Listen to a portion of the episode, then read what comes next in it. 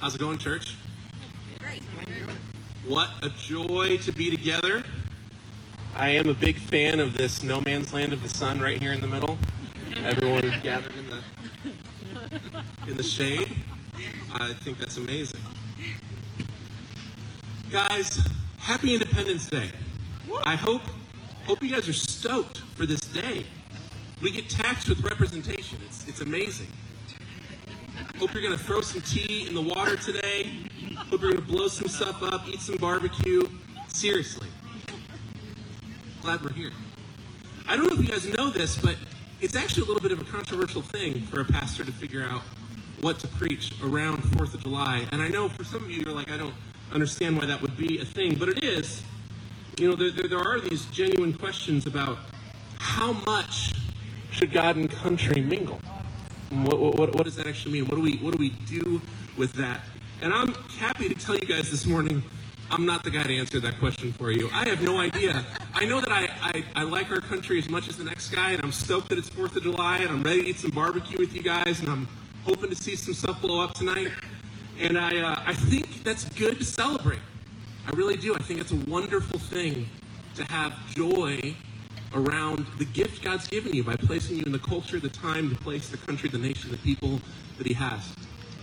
I was thinking this morning as I was praying over our time, I have a friend named Josh, and we used to do a, podcast together, and he said something. We were talking about uh, the, how the gospel speaks into social justice issues, and he said something really beautiful that, that has stuck with me. He said that regardless, regardless of what problems we may see in our country at any given point in time, the beautiful thing about the United States is that it is specifically designed, specifically designed so that when it falls short of the ideals upon which it was built, things like personal liberty, things like freedom of conscience, things like the pursuit of joy and fulfillment and happiness, when it falls short of those things, it has systems in place to allow it to be drawn back to its ideals.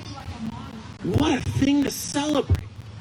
We, we, we are like if we look throughout the world and throughout church history, there are tons and tons and tons of brothers and sisters in Christ who did not live in that kind of culture.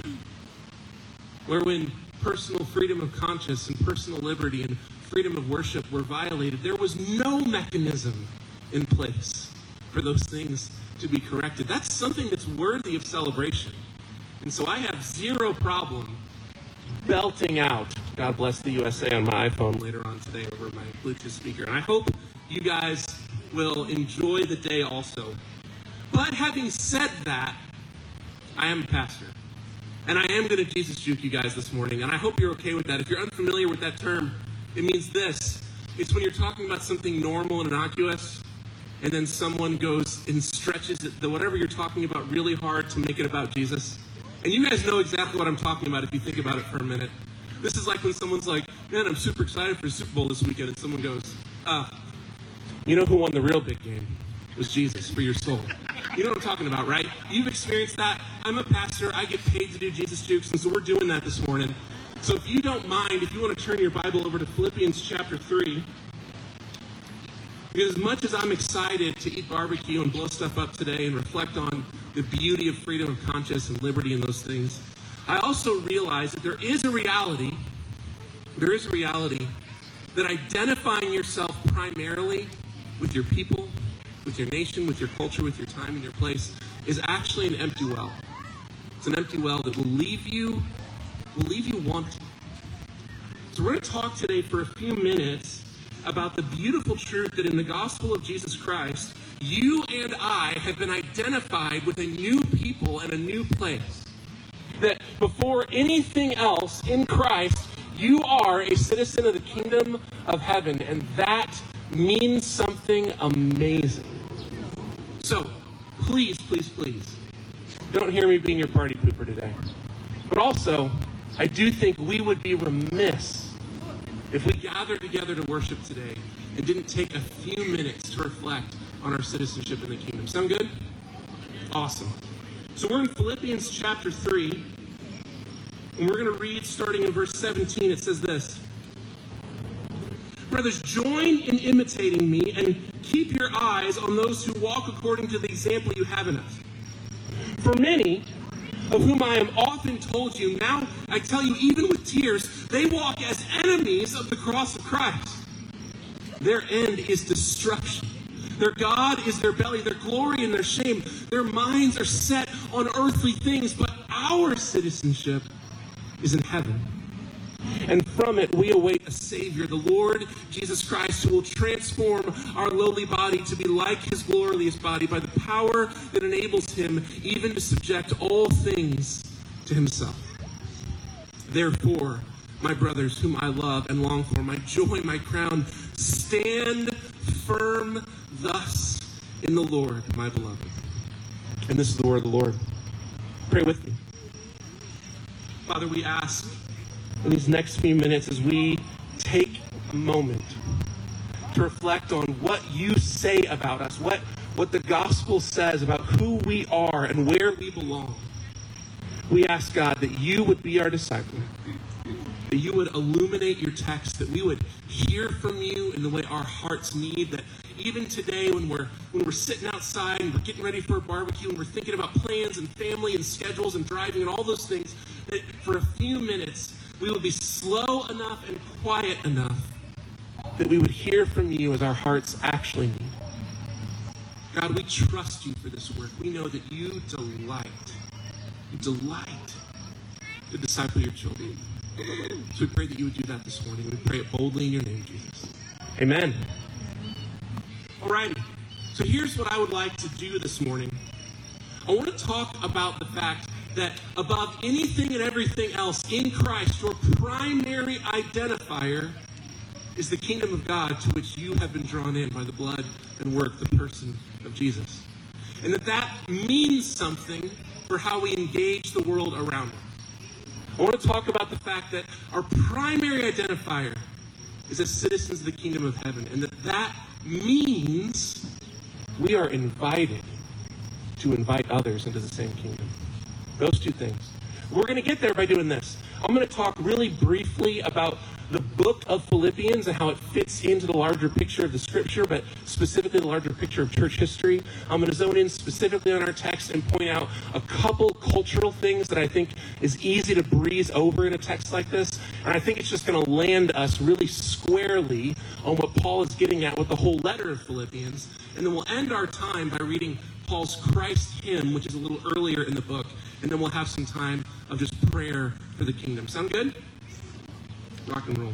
He didn't actually respond, but I, I knew. I could tell by the faces you guys are good with it. So we're, we're going on. So here's the thing with Philippians. This is one of Paul's letters that he wrote to the church in Philippi while he was in prison.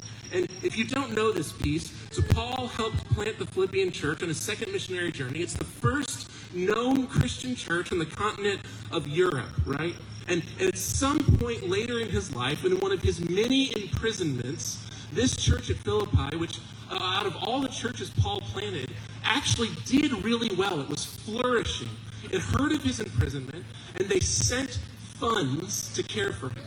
And this has to do with how Roman prisons worked in that day. If you were locked up in Roman prison, they had no actual legal obligation to do things like feed you. So if you didn't have friends and family to take care of you, you could just easily starve to death in jail. So this church at Philippi hears about Paul's imprisonment, and they send this man, Epaphroditus, with a bunch of gifts to help take care of Paul. He goes, he brings the gifts from the church, cares for him, gets sick, almost dies. Paul nurses him back to health, and then he sends him back to the church with this letter, the letter of Philippians, as a letter of thanks to this church for caring for him.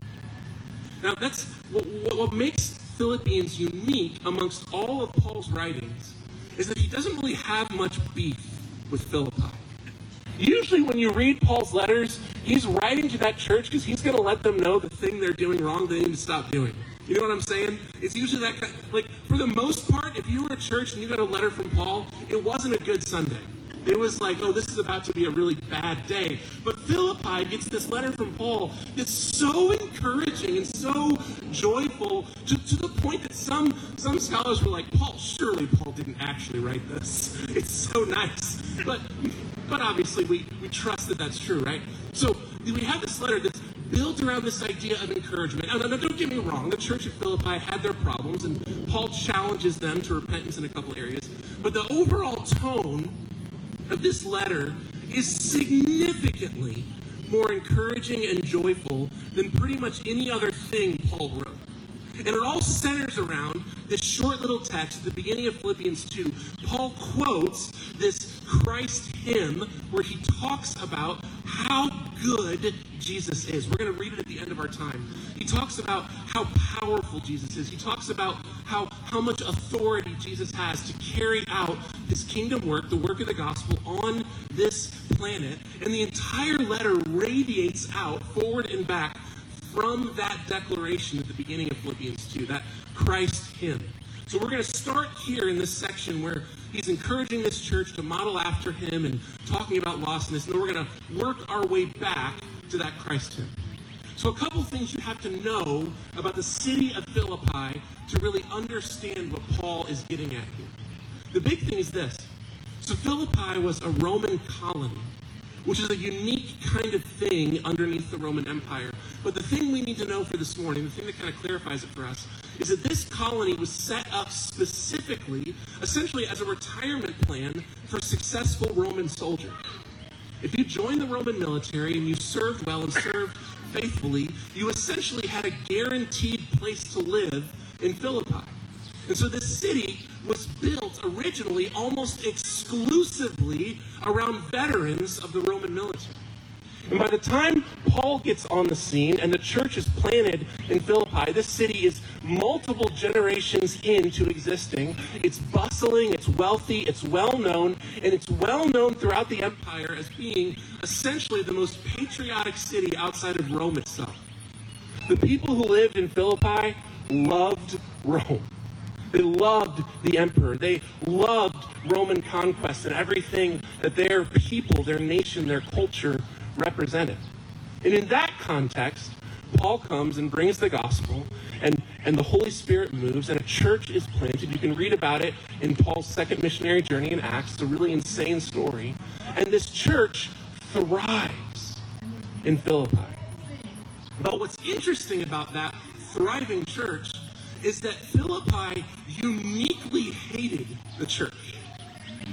The Philippian church was deeply persecuted. And it was persecuted specifically because of how patriotic the city was. I know that's a wild thing to say, right? But thing you have to remember is that the Christian gospel, the way it was presented by the early apostles, specifically co opted Roman language. The, the term we use, gospel, was an established term used to talk about messages from the emperor to the people.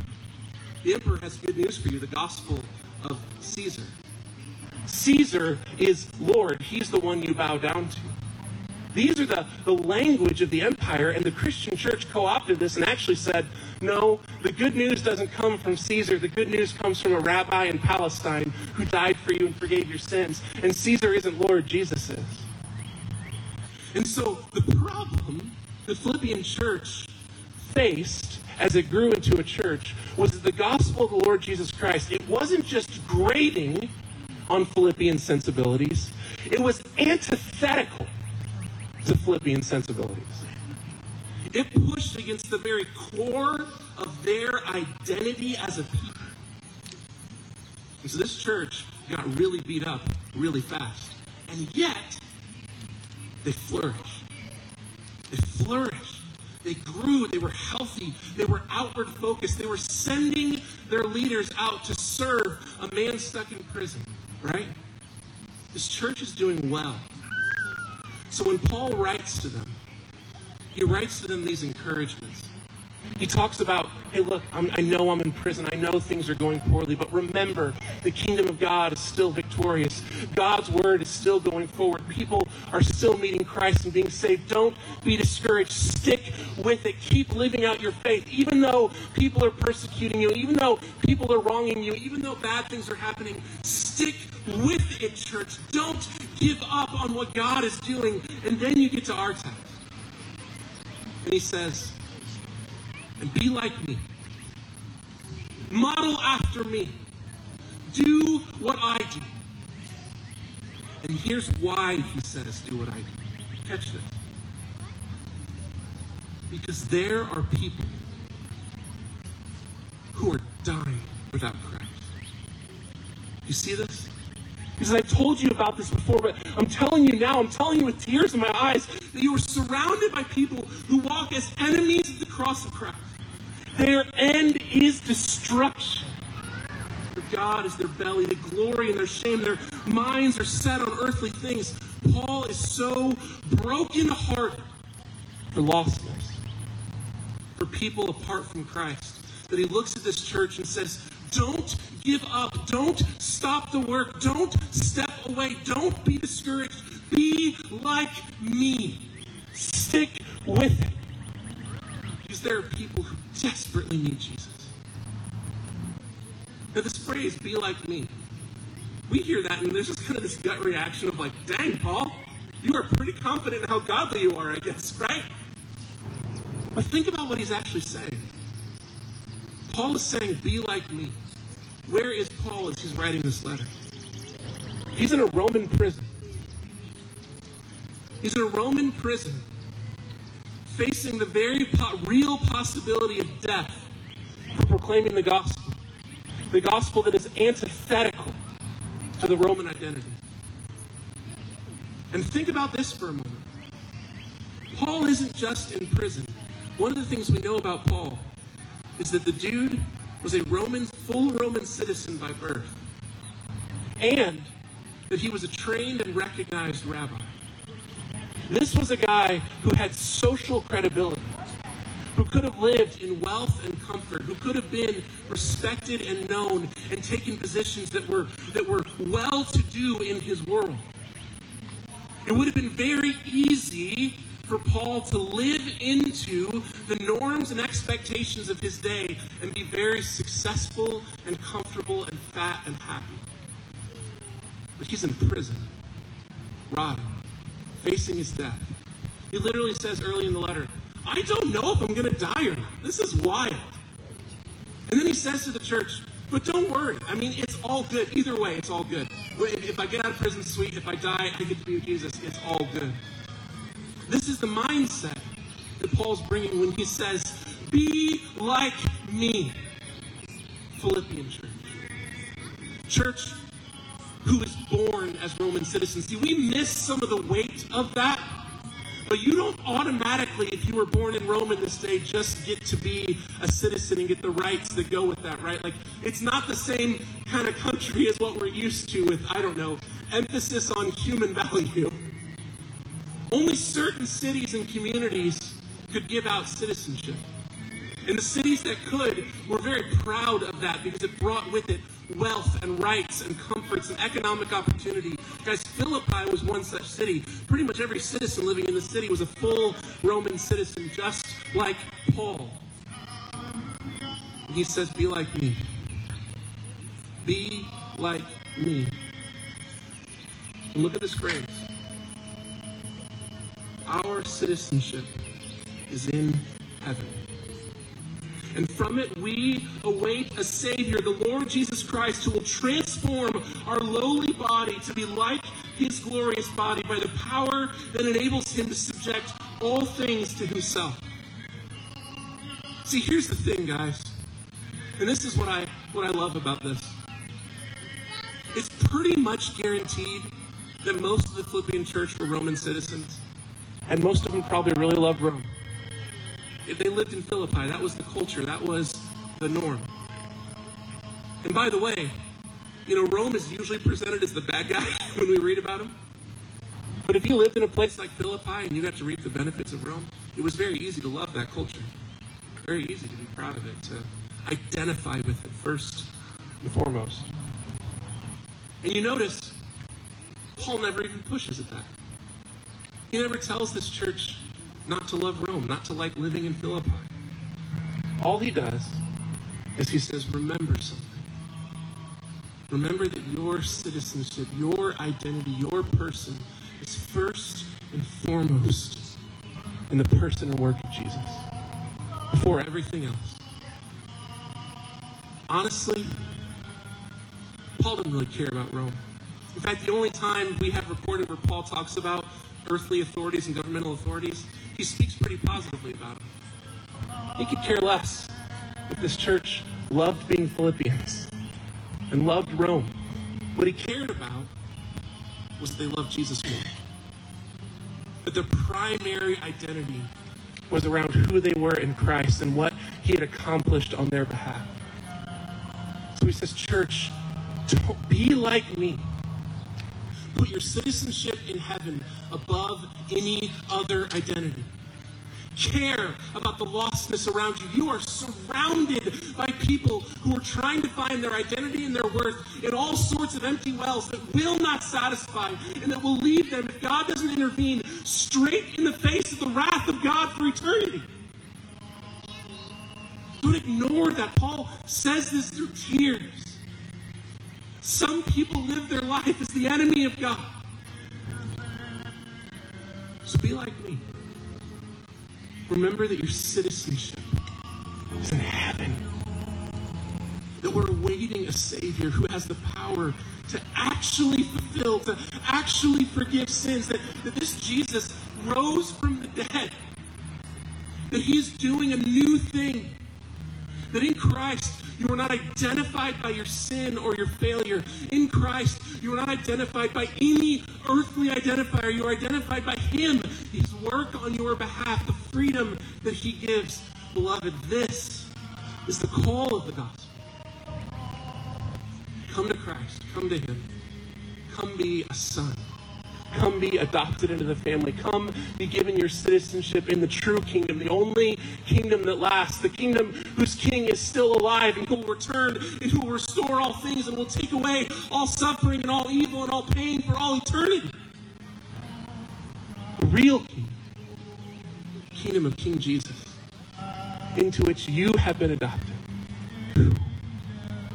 How could we, how could that not charge our person, change our person. There's a yellow jacket here somewhere. Is he in my beard? oh, he's free. We're good. That's called spiritual warfare, church. How could the truth of the kingdom not grab our heart? Not fundamentally change our posture toward the world around us? So, I'm going to do this. I'm going to bring us back and I'm going to read Paul's Christ hymn because here's all I want for us this morning. I need to be done talking so that we can sing and we can eat good food and we can hang out and enjoy our day, right? Because it's 4th of July. It's Independence Day. It's a great day. It's a day to celebrate, and I'm not trying to step on that. All I want us to do this morning is be drawn back to the deeper truth. The deeper truth that in Christ, our identity is in Christ. Amen? That the work of Christ, the person of Jesus, that these things are bigger and better than everything else that tries to satisfy us. Amen? That our identity in the kingdom of God is actually our primary identity. Amen? So let me read this as a reminder. And then I'll end. Paul says this to the Philippian church Have this mind among yourselves, which is yours in Christ Jesus, who, though he was in the form of God, did not count equality with God a thing to be grasped, but emptied himself by taking the form of a servant. And being born in the likeness of men and being found in human form, he humbled himself by becoming obedient to the point of death, even death on a cross. Therefore, God has highly exalted him and bestowed on him the name that is above every name, so that the name of Jesus, hear this church, every knee should bow in heaven and on earth and under the earth. That is every knee, church, and every tongue shall confess that Jesus Christ is Lord to the glory of God the Father. Amen. This is our King. This is our Lord, our Savior, who we await. And this is what we invite people to. Beloved, we are surrounded by people who are living their lives as enemies of God. People who, if, if God, if something doesn't change, their life will culminate in standing before the judgment seat of the Lord with nothing covering their sin. And the scripture tells us it is a terrifying thing to fall into the hands of a wrathful God. We are surrounded by people who, who that is their future. Eternity apart from Christ, facing the full weight of their sin. And yet, here stands Jesus, who died the perfect death, who rose from the dead by the power of the Spirit, who ascended to the right hand of God, who will return one day to restore all things. And his invitation is open to each and every one of us. Come and be freed. Come and find life. Come and find an identity that is deeper and stronger and more fulfilling than anything this world has to offer. So I hope I have successfully Jesus Juked. I hope that as we go about our day, we can take a moment in prayer and reflection and remember we are part of something amazing. We are part of the kingdom of God. That that kingdom is open to all. That we get to join with God in his mission of seeking and saving the lost. We get to proclaim that invitation all around us to a world in desperate need of it. What a privilege. Amen? So here's what I'd like to do. I want to end our time today with just a couple minutes of prayer and reflection. So here's how we're actually going to do this. This is actually a really cool thing. I'm going to actually I'm going to I'm going to turn this. Let me grab this and turn it off.